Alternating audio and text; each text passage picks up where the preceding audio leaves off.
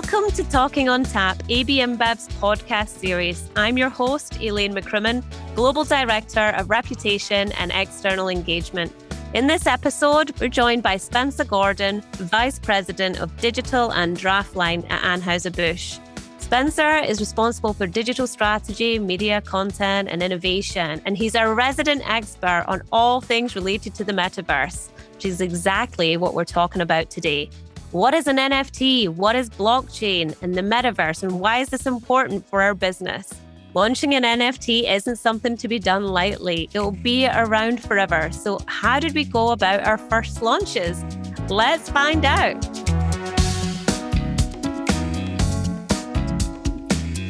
Joining me today on Talking on Tap is Spencer Gordon, Vice President of Digital and Draftline at Anheuser-Busch. Elaine, thank you so much for having me. I'm very excited to be here today with you. I am so excited to be talking to you. There has been so much already at the beginning of the year about NFTs. But before we jump straight in, what is an NFT? And I don't mean a non fungible token as the acronym. What exactly is an NFT? It's a great question. An NFT is basically a combination of what we call a digital collectible, so digital art it can also be membership or a ticket. It's something that is unique and it's unique because it has a unique digital code that verifies it as a one of one asset. So let me give you an example. If you were to go to a famous museum and buy a Picasso painting, right? The painting is a piece of art. But the reason that it's worth so much money and displayed in that museum is because we know that Picasso made it. You have the curator of the art museum saying Picasso has verified it. You see the signature. In this case, with an NFT, it's the same concept, but instead of it being the art curator that's verifying it, you have a unique piece of digital code that shows that it's the first ever, it's authenticated, and it's one of one. So that is the non fungible in a non fungible token. It can't be split. It's always accompanied by that authentication. That's us clear on NFTs. So on to the next one then. What is your definition of the metaverse? You know, what does the metaverse mean for our brands and our company more widely? So a lot of people think of metaverse being as virtual reality or augmented reality, something that you go and you're immersed in kind of like a digital world. And I think that's a key part of what is the metaverse. I think of metaverse as more being anything that's in digital space and not just, you know, something that's in virtual reality or augmented reality. So for example, if you buy an NFT, an NFT can be a digital piece of art. An NFT can also be a digital jacket that you could wear in a game, right? It can be a skin of a horse that you put in a game. So from that perspective, I think of them almost being intertwined a little bit. And I think of the metaverse as being a place where our brands can extend from the offline world or the real world and into the digital world. So imagine if you're a person, you can go buy Budweiser at a store, at a stadium. If you were to buy Budweiser digitally from our website as an NFT, you can actually wear it or hold it or have it in what we would call the metaverse, right? Where it's that digital immersive experience. So I think of it as being really important for our brands. I think when we think of technology and communications, you're seeing kind of this evolution and more and more people using more and more devices and the Internet of Things and things really coming together. I see our brands really having to be there because at the end of the day, we have to sell to consumers. We want to make sure our brands are prevalent wherever consumers are spending the most time as this continues to adopt and evolve, I see as being the next wave of the internet, the next wave of social media. I don't know if it'll be as big as social media or as the internet itself, but I think the importance will be very big because it's very immersive. And you go from having, uh, you know, before social media, brands would talk to consumers, right? You see an advertisement, you see a sign, a billboard. Then with social media, you had a two way dialogue where you're able to respond back to consumers or have posts that engage with them. I think of metaverse as being a place where we can really immerse them in the brand itself. They can wear and feel like part of the brand. And I think to me, that's going to be important for us as we continue to connect with people. Okay, so I really want to know then what are the most recent NFT launches that we've had? So, the journey for us as a company with NFTs kind of started months and months ago. We actually did a few partnerships to help us get into the space and really understand it before we went and launched our own programs. I think the best one is an example that came out of our team from Europe. They did a partnership with a digital racing company that's in the metaverse called Zed Run. They did it with Stella Artois, and we basically sold digital horses that you could go and race. So basically, if you bought one of the digital horses, you could race it in the game, and it would be the Stella Artois horse. And that was a really cool pilot they did. It worked very well. Shortly thereafter in the US, we did another one where we were partnering with the chef to sell basically an NFT that was his recipe and that you could have. And then you got dinner with that chef. So it was like a really cool way that you could kind of have something that gave back to utility that basically gave consumers a chance to like own and experience the brand. But then as we kind of learned, we started to really venture into how do we set up our own infrastructure where we can actually go and sell NFTs to consumers and really own that experience from end to end rather than working with the partner. So our first major drop that we did, we called the Budweiser Heritage Collection. So basically, we started by using Budweiser.com. You could go in as a consumer and you would buy one of 1,936 NFTs that we created. We created 1,936 NFTs because in 1936, it was the first year that Budweiser ever came out with an aluminum can. So we basically oh. featured the can prominently right in the center of the NFT. And behind it, we had 1,936 versions of artwork. Every piece of content that you were able to buy was completely unique. Not only was it verified as an NFT because of the digital code, the background was unique, the artwork was unique. And in 36 of those, we featured archival content from the brand right? It could be a picture of Amazing. an old Clydesdale. It could be a picture of a race car that we sponsored. It could be a picture of an old advertisement that we had. So you felt like you were buying part of Budweiser's heritage. So we did 1936. We sold out in 26 minutes, right? We made 1.1 million dollars by selling NFTs, which was a great start for us. I think we were very much a first mover in the space as a brand, doing kind of like an end to end own drop. And from there, we were able to kind of progress into our next big drop from Budweiser, which we called our Budweiser royalty. So Budweiser globally is supporting musicians and emerging artists and creators. And for us, this was an opportunity that we could expand the number of NFTs that we were doing after we kind of tested and dabbled and built our community and our infrastructure. We launched 11,000 NFTs. We were supporting 22 artists, and each artist had 500 unique NFTs associated with them. So if you multiply 22 times 500, it gets to 11,000 NFTs we basically leveraged the community that we built with the Bud Heritage drops and the earlier partnerships that we had. And we basically worked to sell out of the program, which we sold in a day. We sold $4.6 million worth of NFTs and we're able to support artists that were emerging in their careers. So if you were buying an NFT, not only could you have a chance to meet the artist and spend time with them and potentially get merchandise or have experiences with those people, you also got something where imagine if you were able to buy the first ever NFT or the first ever piece of collectible material or the first rookie card of one of the famous, you know, musicians in the world. If one of these artists becomes one of those really iconic people, then the collectible becomes more and more valuable for that consumer over time. So if you got lucky and you bought one that turns into the next Jay-Z or the next Biggie Smalls, then that could be something of value for consumers who are really immersed in this space as well. So I think really, really cool success that helped build from our first one something that I think we were able to solidify Budweiser's passion points and sponsorships over time, help us carve our fair share, if you will, in the metaverse. At the same time, we're kind of building the brand, building the community, but I think that's going to help set us up for our future drops, one of which we have coming up next week. I'm very excited. We have an amazing program coming up for Bud Light. Bud Light is actually going to be the first brand to ever feature an NFT in its Super Bowl commercial which is going to be amazing for us. We have a new brand that just launched in the US. It's called Bud Light Next. Bud Light Next is the first ever zero carb beer from Bud Light. So basically, we're launching a product that in itself is very, very innovative. If you think about the evolution of the beer category, we had traditional lagers that went into light lagers. We think of this being the third iteration and kind of the future of beer, which is a no carb beer when you think about the internet and you think about NFTs, they're calling it Web3, Web 3.0, right? Basically, what you're seeing is like there was the original internet, then the current internet, which we know of today, which is full of e commerce and social media. And now Web3 is kind of blockchain and metaverse and cryptocurrency. So we basically coordinated our launch program to say, okay, you can buy NFT collectibles from Bud Light Next right when it comes out in the Bud Light Next collection. And we're going to feature not only one of our own NFTs, but one of the most iconic partnerships in NFTs called Nouns. It's called the Nouns DAO in the Super Bowl commercial, which is going to be a first in itself. So to me, I think that's going to be an amazing program. We launch it in about a week.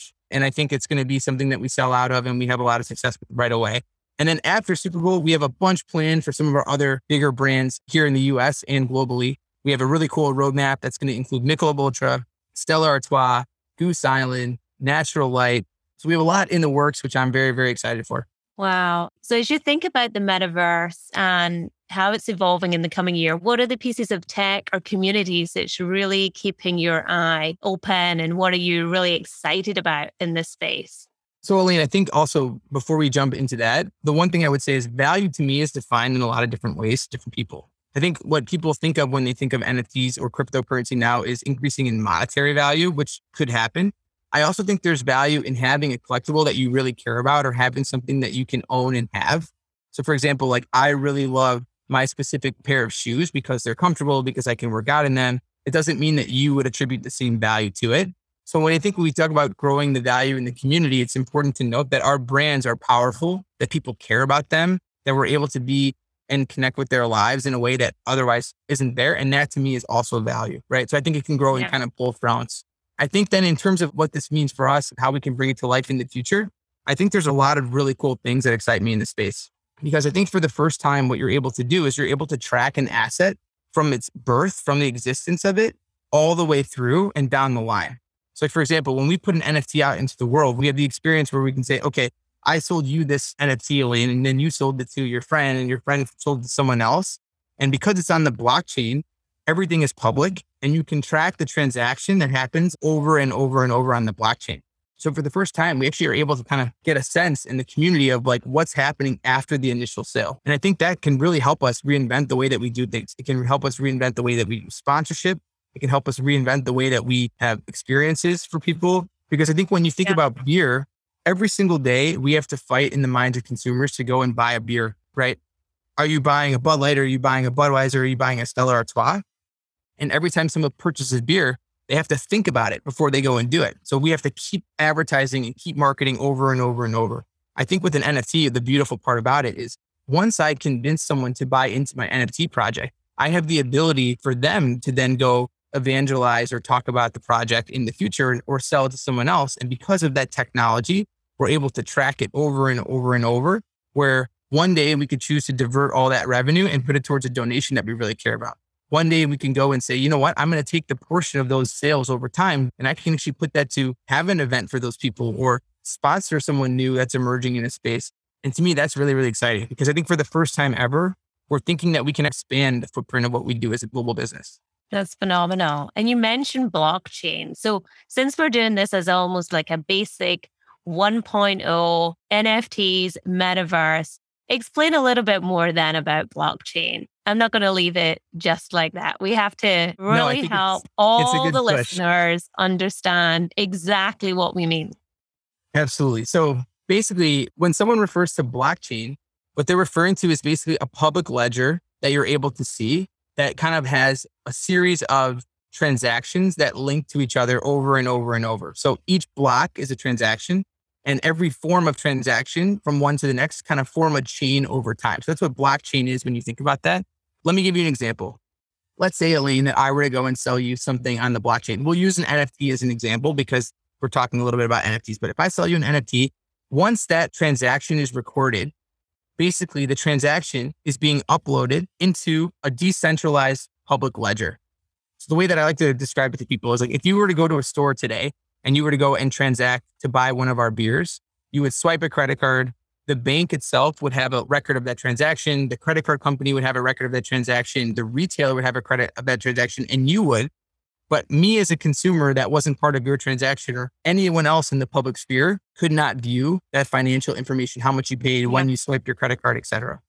With blockchain, instead of having that one institution, the bank, see and own the transaction data, everything is published to every single node, every single computer that's on that network within the blockchain. So imagine instead of having that one centralized ledger, I have a copy, you have a copy, all of our friends have a copy, and anyone can view it at any time. Now, what that's able to do is let's say I go back to our example and I sell you that NFT, that one transaction, it goes from being a one to one transaction and gets uploaded to the blockchain. You basically pay a gas fee, you pay a certain transaction fee to take the transaction from a one to one transaction and upload it to every single computer. And then every single computer, every single node within that chain can verify that the transaction happened. So now what you've been able to do is everyone can view the transaction. It's public. Therefore, it gives it a value because you're able to know that, hey, that happened, right? There's no fraud associated with it. So if someone else did the same transaction, all the computers be like, wait, that looks like an irregularity that shouldn't exist. We're kicking that out. And therefore, it's very difficult to hack. It's very, very secure. every transaction that happened, one after the next, gets uploaded to the blockchain and extends the chain further and further. So it's kind of a complicated topic. I think the best way to kind of think through it is you're going from having just a relationship with that one institution to instead having a relationship with every other person or every other node that's in that same community or in that same chain. Yeah, I can see how that's really been super helpful throughout our supply chain, particularly thinking about the payment of smallholder farmers and the work with BanQu as well. So, if you could help us understand a little bit more about what we're doing at the global level and the local level in regards to NFTs, and is there yeah. a difference? Absolutely. It's a, it's a great question because the metaverse or NFTs or cryptocurrency is an inherently a global product. It's a global marketplace. There isn't one market or another market. You're not buying in dollars and in yuan and in real and in euros or pounds. You're buying in ether, you're buying in Bitcoin. So right away, there are no national currencies that you're putting into the mix, which means a consumer can easily buy something from the UK and into the US or into Canada for us, that obviously has a bunch of difficult situations that puts the company in because we have different brands that we sell in different places. Sometimes we have one brand, like let's say we have Budweiser in the US and Budweiser in the UK. Even though they're similar, it's the same name, it's similar branding, there might be some slight differences between how we actually market the product in one country versus another. So I think before we go too big on any one brand, we really have to think through like, is this the right decision? Should we be doing it in every single country? Should we be doing it centrally? Should we be doing it locally? Because there's a lot of overlap. And it's a pretty small community today. So while it's going to grow into the future, we don't want to confuse the people who are there with all different brand identities. So today, what we're doing is I'm kind of working with my team and we're working across different countries and different zones and different brands to centralize a content calendar, to centralize our strategy to make sure it's not Budweiser UK and Budweiser US, it's Budweiser. And we have one plan that can work across all markets so that a consumer in the UK is seeing the same thing as a consumer in the US. And in that way, we're being very thoughtful about how we plan our big US and global brands to make sure that we're not overwhelming the small community that exists, to make sure that we're thinking through things for the medium and the long term, not just the short term. And that we're making sure that as the metaverse grows, we're mimicking the sponsorships and the strategies and the experiential and the passion points that we have in this space as well. And then I think what's going to happen over time is we're going to have to evolve because the space is going to grow we have more than just global brands that are impacting people's lives. We have Jupiler in Europe and we have Brahma in Brazil. And those brands aren't everywhere. So I think we'll probably give a lot more autonomy to the local teams in those markets to manage the local brands. But then the ones that interact across the globe and in different countries we'll have to make sure we always have that scrutinous eye and a little bit tighter of that central control. That makes perfect sense. Now, thinking about the audience, there must be so many people just listening going, we've got to launch an NFT. So, what are the key steps that people should consider if they're thinking about launching an NFT? What advice would you give them? The first advice I would say is don't rush and don't just go launch something because you're seeing headlines and PR that's saying NFTs and cryptocurrency are growing. I think the first thing we have to do is understand the space. It's slightly different than what you'd experience when you're buying something online or when you're marketing a normal product it's a different community. It's at a little bit more advanced. And I want to make sure as people think about it, they're thinking about it from the consumer's eyes and not from our brand or our corporation's eyes. That's step one. Step number two is with cryptocurrency and with metaverse, there are a lot of risks that are associated with the space. There are legal risks, there's fraud, there's IP concerns that are there, there's tax implications. We have to think about our carbon footprint and what we're putting out in terms of the environment. When we launched our central products and our central NFTs, we work with a cross functional group from all different parts of the organization, from corporate affairs to compliance to tax to PR to solutions and IT, making sure that we're really thoughtful about how we can do this, what steps are in place, how do we mitigate and minimize as many of those risks as possible. And we put together a really, really scrutinous task force to help us kind of chip away at each thing and make sure that we're kind of comfortable with those risks. So I think if you're thinking about launching an NFT, definitely understand the space. Make sure you understand the risks. I would say work with my team and with the task force we put in place to help chip away at those so that we can ensure that we're protecting ourselves from every situation moving forward. And then after we get the basics down and as we develop further and further, I think we'll be able to kind of like rinse and repeat and build that acumen over time. So I would say part three of that would be once we do steps one and two, then I think we're free to do as many programs that we want to do in a smart and strategic way. You mentioned the carbon footprint. So maybe turning to sustainability.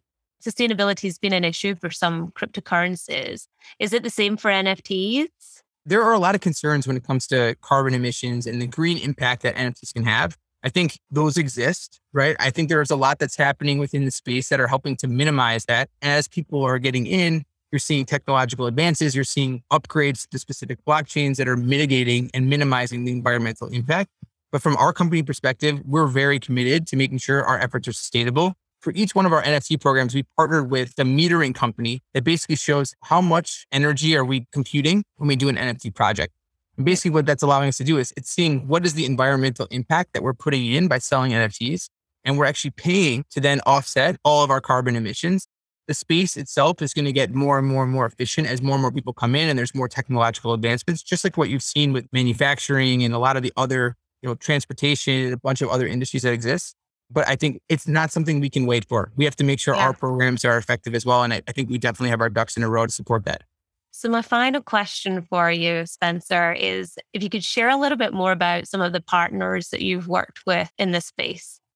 So, I think the first and most important partner that we've been working with in space is called Vayner NFT. So, Gary Vaynerchuk, a longtime partner and friend of our brands, uh, we've partnered with him across Vayner Media for the last 10 years or so. He launched an NFT agency called Vayner NFT, and they've been really, really helpful in terms of getting us familiar with the space, helping us to understand what's going on, teach us and make introductions with various partners in the space. They've been instrumental in our learning and uh, very thankful that we've had them from day one because again, just like my first three steps, it helped us go through those first three steps as a central team. So definitely I want to thank them. They've been very, very helpful. Since then, though, we basically started onboarding new partners to help us build our infrastructure. So we have Shopify as a partner. They're helping us run our website. So you can go and you can use a credit card or Bitcoin or Ether to buy one of our products we partner with a company called BlockX, which is helping us mint NFTs. So not only take the digital piece of art, but then go through that process I described before where you're affixing that art and that transaction to the blockchain itself with smart contracts and metadata. And then we have Coinbase, which has been a very, very helpful partner for us. Coinbase is the institutional leader in basically crypto brokerage, helping you convert US dollars into cryptocurrencies. They've been helping us transact. So we're able to collect cryptocurrency and then immediately transfer it into US dollars so that we're not dealing with the volatility that comes with cryptocurrency that you might see in the market every day. Those three partners, I think, have been instrumental in our success and something that I think we're very grateful to in terms of watching our current and future programs. Spencer, I can tell we've only just scratched the surface on this topic. We really have. But I'd love to have you back on the show with Gary Vaynerchuk, maybe Richard Oppy. Let's see if we can make that happen. I would love that. I think that we definitely have a fun conversation. Anytime Oppy and Gary and I get in a room, I think you're going to okay. hear some dynamic conversation. Let's do it. Thanks for joining us, Spencer. Thank you, Elaine. Really appreciate you taking the time, and I'm excited for things to come. Cheers. Bye. Well, there you have it. If you didn't know much about NFTs and the metaverse and how this is the future, you do now. All that remains is for me to say a very big thank you to Spencer Gordon, Vice President of Digital and Draftline at Anheuser-Busch. And as always, a big thanks to our listeners. If you'd like to learn more, please visit ab-inbev.com. You can find us on Apple Podcasts, Google, Stitcher, or wherever you find your favorite podcasts. If you've enjoyed this episode, please rate and review us. And if you think others will enjoy it too, please share. We are AB InBev. This is Elise Puma from the AB InBev legal team. This podcast was recorded and is being made available by AB InBev solely for informational purposes and is general in nature. The information, statements, comments, views, and opinions expressed or provided in this podcast, including by speakers who are not officers, employees, or agents of AB InBev, are not necessarily those of AB InBev and may not be current. AB InBev does not make any representation or warranty as to the accuracy or completeness of any of the content contained in this podcast, nor does AB InBev offer any sort of legal, financial, or other advice in the podcast content. Any liability, therefore, is expressly disclaimed. Certain of the statements may have been forward looking in nature and based on current expectations and views of future events and developments of the speakers, and are naturally subject to uncertainty and changes in circumstances. AB InBev does not undertake any obligation to provide any form of update, amendment, change, or correction to any of the information, statements, comments, views, or opinions set forth in this podcast.